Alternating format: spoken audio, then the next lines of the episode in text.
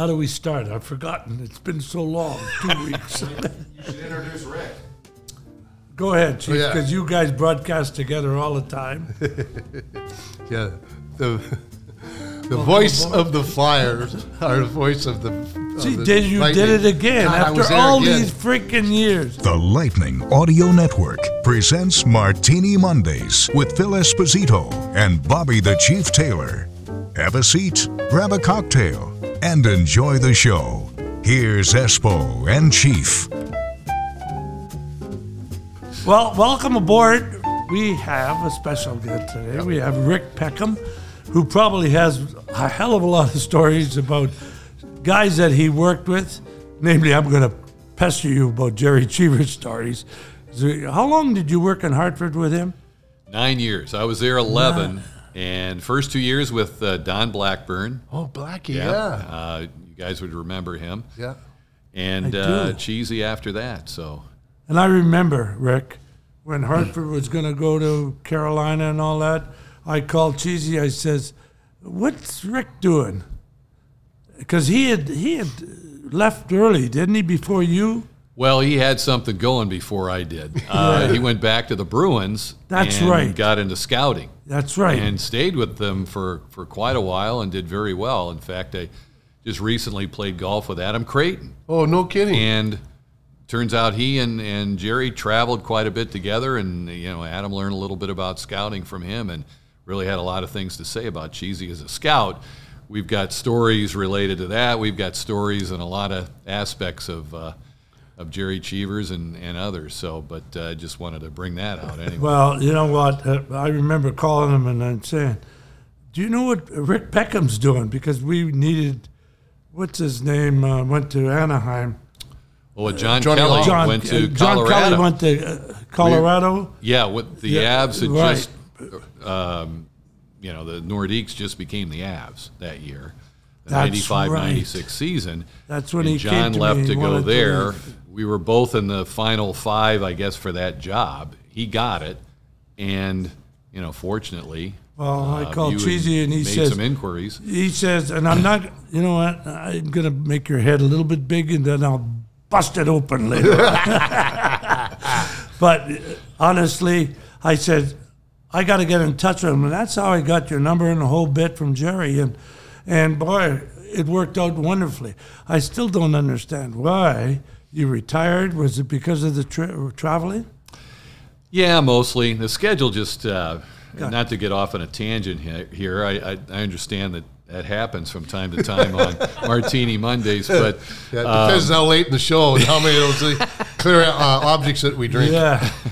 But, with the bye week they've put into the schedule now, and I guess the players like it. But, bye week on top of the All-Star break, which the Lightning, recently had, it just sucks up all the off days. Yeah. And you're just constantly on the move, and, November becomes March before you even know it. And years were just flying by, and I was just like, wow, there's nothing more I'm going to be able to do.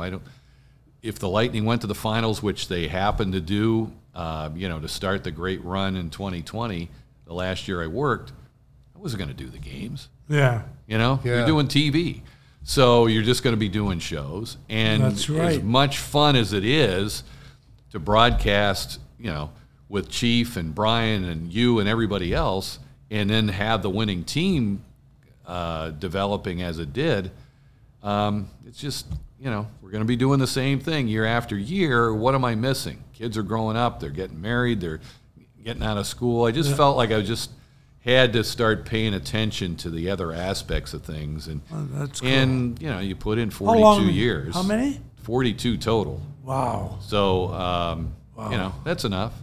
And his handicap was getting too high. You had to get his handicap a lot more. Let's go it up now. Now he's watched you on the golf course, Chief. What really bothers me more than anything is because every time you see him, he's got this big-ass smile on his face. Because he's retired and golfing all the time. Like, can't you be grumpy one day?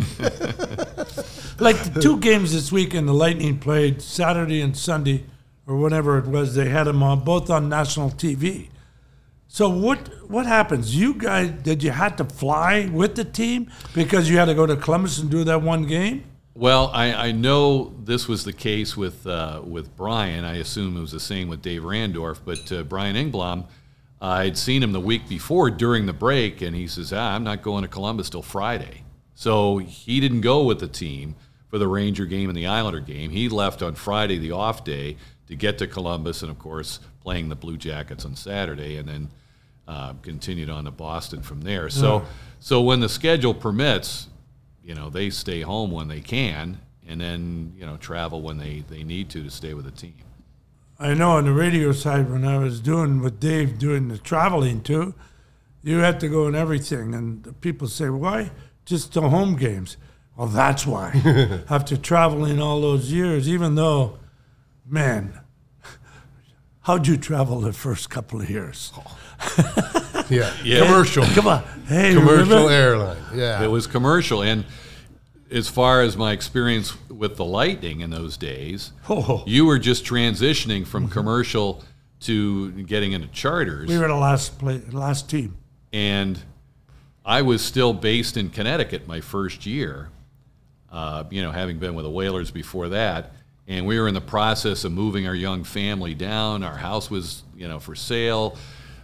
There were only 15 home games on TV for the Lightning. So it made more sense for me to stay there, and I'd fly to meet you guys most of the time that first year. Yeah. And then we kind of were doing commercial the next year and then really got into the charter. What happened there was after the first year, and the second year, all of a sudden they wanted to bring in the Panthers and Anaheim, which was promised to us by 96. Would be the next expansion.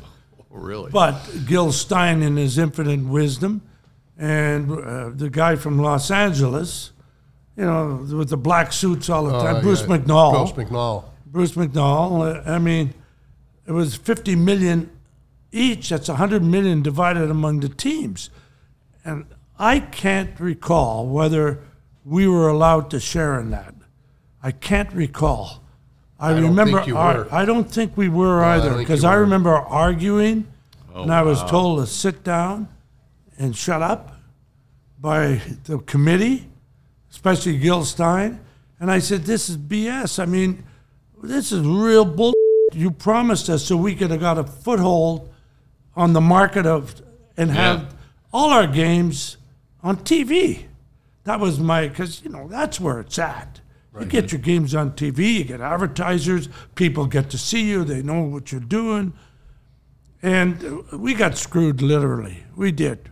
I mean, we got screwed in the expansion draft, too, at $50 million. They got a whole different lineup to draft than we did. And just so many bad things. Mm-hmm. It's like you guys watched the Super Bowl. Did I not hear Tony Rome say...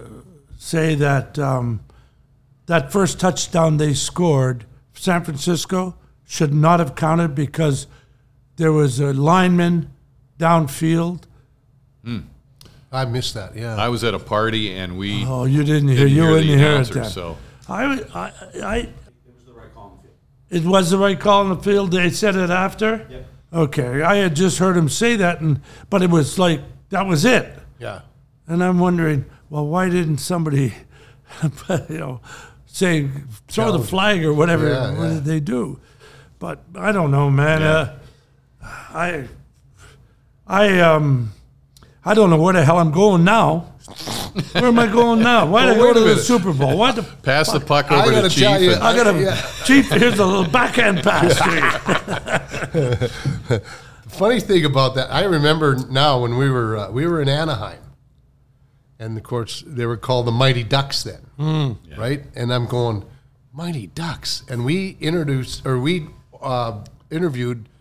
Eisner, Michael Eisner, who from Disney, and they owned it like that. And I said to him, really? You're going to call your team the Mighty Ducks? And he looked at me and he said, Chief, we'll make our $55 million on T-shirt sales alone just for his expansion fee. And I'm going, gee, you know, I don't mind that shot, that name too badly anyway. Plus the movies. Yeah. He underestimated the probably. Oh, I know. Did. Oh, my gosh. And two more movies came out after that. So, Rick, tell us something that happened when you were working with Cheesy. Come on. I got to know these. I got to tell you, I've had so much fun the years with Chief, and, that was like 19 years or something like that. Yeah. We've had a rollicking time. Oh, I'm going to get to him. And I could look back at my 9 years with Gerry and just say he was a guy that wherever we traveled, and, we're talking about before I came to the Lightning when you were just getting into charters. So it was all commercial. Well, the Whalers did some chartering, but it was some interesting charters. I mean, you sat there with a bag in your lap and shaking like, The pilot wore a hat with goggles and a silk scarf. Yeah, really. Anybody land this thing? But, we had some rollicking times, and he was so much fun to be around and learn so much about the game in those 9 years. I just you can't quantify it. But we got to do some extra games besides the Whalers. Sports Channel at that time was kind of the Bally Sports of the 80s because they had a Sports Channel New York, Sports Channel Chicago, Sports Channel Philadelphia, Sports Channel New England, which the Whalers and the Celtics were on. And so then they had this national entity called Sports Channel America, and they had the Stanley Cup final rights, all the playoffs, all that stuff. So we got to do some extra stuff, which was fun. One time we got to do a Montreal-Quebec playoff game. Wow. And you talk about a fierce rivalry. It was really something. So we're at Le Colisée in Quebec City, the old building there. And we're waiting to go on the air. So we're working with a national producer, kind of an unfamiliar crew, and he says, all right, 2 minutes to air. So we're sitting there, got our earpieces in, we're in the on-camera position, and Gerry starts singing. He's singing, we're in the money, we're in the money. And all of a sudden, in our earpieces, you hear the producer, go, go, go. Like, we're on. Yeah. And I don't know what happened, but we're on the air. So, I try to collect myself. Live from the Colisée in Quebec City, first round Stanley Cup playoffs, whatever. So we go through the game, and I go home after. And, everybody had what was known as a VCR back then to tape games. I taped all the games so I could look back at them and stuff like that. So I get home from the plane. Hi, honey, how you doing? Run upstairs with the VCR and just rewind that thing. And I had to see if that made the tape. And sure enough, press play, and cameras panning across, the ceiling of Le Colisée. And we're in the money. We're in the money. And oh, my God, it was. And Jerry's like, what are you going to do? What are you going to do? That's nothing you do. Carefree. Oh. Another time we were in Buffalo at the Memorial Auditorium, which from a broadcast standpoint, you could referee the game from that basket that we were in that hung off the right upper. Down low. It was great. And something happened. I forget if it was Doug Bodger, whoever it was. Dave Andrichuk, I'm sure, was on the Sabres at the time. And so the play stops, and people start looking around on the ice, and it was the result of a collision. A guy's stick came up and hit, like, Benoit Hogan in the nose or something like that. And so he's a little stunned, but everybody's looking on the ice and like, well, hard to tell what they're doing. And Gerry says, I think he lost a piece of his nose.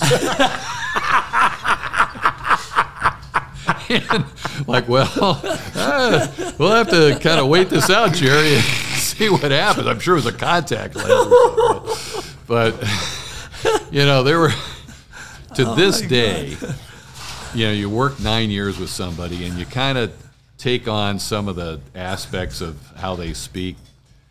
Gerry had a problem with one word in the English language, as I can't even say English, and it was confusion. It always came out confusement. You know, there's a little confusement out there with Bill Friday, and you know, I don't know what they're calling here, but and to this day, whenever I have to use the word confusion, my first instinct is to say confusement. And this goes through years of broadcast. Oh, yeah. Well, wait till I see him the next time. There's a lot of confusion going on down there on the bench there, Chief. And oh, my God. It's just things like that we just had so much fun with and could laugh about later. And one more Gerry story that comes to mind. We're at the Boston Garden. And actually kind of sparks another one. At the time, we worked together doing Whaler games. And, of course, Gerry had just been the coach of the Bruins, had been relieved of his duties, and that freed him up. Ron Ryan, a good friend of ours, was running Sports Channel New England, actually started Sports Channel Florida. Yes, he did. That got the foothold down here. Yes, he did. He was the boss in New England, knew Gerry very well. They played at the same golf club, whatever. So he hires Gerry.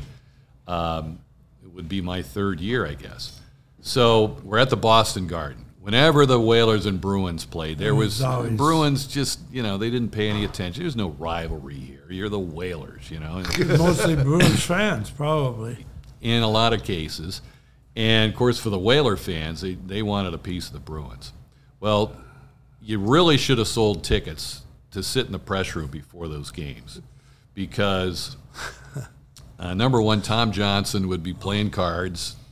That's Chief Johnny Bucyk would be playing cards. And for someone like me who, you know, I grew up, when I first started getting interested in hockey, I fell in love with the Bruins when you guys won in 1970. Yeah. And so being around these guys and so forth was a blast. But you get Derek Sanderson was doing color for NESN in the Bruin broadcast. Freddie Cusick was the play-by-play guy, right? Yep, Freddie Cusick was doing play-by-play, and Derek was a homer, to say the least, right? Time. And he and Gerry would get into it. And, Gerry, your Whalers, they won a couple, you know, and looks like they're on the up, you know, they're on the upswing. Well, good luck to you guys. And just kind of looking down his nose at the Whalers, and Gerry would be like, who are you talking about, Derek? Your team's a bunch of midgets, you know, and they'd be going back and forth. And they did have Randy Burridge and all these smaller players, you know, he'd be picking on them, and they'd be going back and forth, and and it was always hilarious to see that. But just one other time in the Garden, and Phil, you would have spent time in the press box up there, right? In Madison Square Garden? No, in Boston Garden, yes. Okay. How tight it was? Yes. I mean, you barely could slip behind somebody sitting at a chair at the press row. And so we'd have to do our intermissions from the press box up there, which meant in those days, you know, you had an interview. You stood up. Yeah. Yep, stood up. And you barely fit the camera. Exactly. And you and the guest would be crammed in there. And if you were on the outside, you're actually like concerned about falling over. Exactly. So... I forget who I was interviewing, but Gerry was off camera. And, you know, he was supposedly he had pushed the cigarettes away, wasn't smoking anymore. And he hadn't told his wife, Betty. And Betty, God love your soul. She passed away a few years ago, but she was the she's watching. She was great. What a lady. And so she's watching the game, and Jerry's off camera, and he's got a dart going, and the smoke comes wafting into the camera, you know, and so I think I was interviewing Tom Johnson, as a matter of fact, and the smoke comes across, and when he gets home, of course, no cell phones. It wasn't like she could immediately text him or something. I see him the next game, and he's like, well, Betty caught me. I'm like, what do you mean? He says, remember we were doing that interview with Tom Johnson, trying to smoke a cigarette there, and Betty thought I'd quit smoking. As soon as I got home, she's like, you're smoking again, aren't you? She knew the drill. She knew he was just off camera. Oh, yeah, so, I mean, just stuff like that. It was a lot of fun to be. I did the game in Boston on the National when Klima scored in second overtime. Oh, like 89 or something, or 88? I forget what year it was. For Edmonton, right? Yes. He hadn't played the whole game. Right, I remember that game. And I remember it was hot in that because there was no air conditioning in the Garden. And it was so hot up there. And, of course, look, I was pulling for the Bruins. I played there all those years and whatever. And we got to the second overtime, and it was so hot. I said, you know what? I don't care who scores. I hope somebody scores because I can't stand this heat anymore. They've got to do something about the heat in this place. And I didn't realize that, but they reminded me that when we won the Cup on May 19th in 70, it was like 90 degrees outside. Wow. But when you're on the ice playing, you're sweating anyway, right? Exactly, yeah. So you don't notice it as much, but you don't notice the haze of the smoke that was just above the rink. You know, just, if you were tall like me, you got the smoke. If you were short, you didn't get the smoke. I mean, when I think about things like that, of how the game has evolved, and I think it's evolved for the better. There's no doubt about that because of the way the players are getting taken care of, the way the broadcasters are getting taken care of, and everybody else. But sometimes I long for the days when the game, actual game, is played like then, not now. Because I'm one of these guys that think they don't train for the marathon anymore. They train for the sprint. So you go out there 35, 40 seconds as hard as you can go. You never stop. Go, go, go, go, go, go, go. Well, where we didn't do that. We knew when to go and when not to go. So you can play a minute and a half or something, you know, especially with face-offs. If you're in good condition with your heart, you bring it down pretty close to in 15, 30 seconds, you can bring it down back to almost normal beat. And I say that all the time to people. Why do they train for the sprint? Because the game is no longer the holding, the touching, the grabbing, a little bit of interference. It's all about speed, speed, speed. And if they wanted to do that, this ice should be 250 feet by 125 feet wide. Somebody's going to get really, really hurt bad. I mean real bad. Sooner or later. And it's sad. I don't want to see it. Me, personally, I don't want to see it. But it's inevitable in my mind that something's going to happen. There's too many guys just don't stop. It's kind of a... Well, and they don't teach them the right way either, though. No, they don't, They go directly on the puck. And Austin knows this because I yell at the TV all the time when we're doing the game instead of going in sideways where you got that peripheral vision. You can see who's coming in on you, but they go dead in. Because when these kids were growing up until you're 10 years old, they got a big stop sign on the back of their jersey because you can't hit them. You can't even touch a guy until you're in the 13 or 14. But now nobody knows how to protect themselves. So they come draining into the boards. Some guys are really getting smashed. Thank you for listening to Martini Mondays with Phil Esposito and Bobby the Chief Taylor. New episodes drop every Monday in your favorite podcast app. And don't forget to tip your waitress and leave us a 5-star review.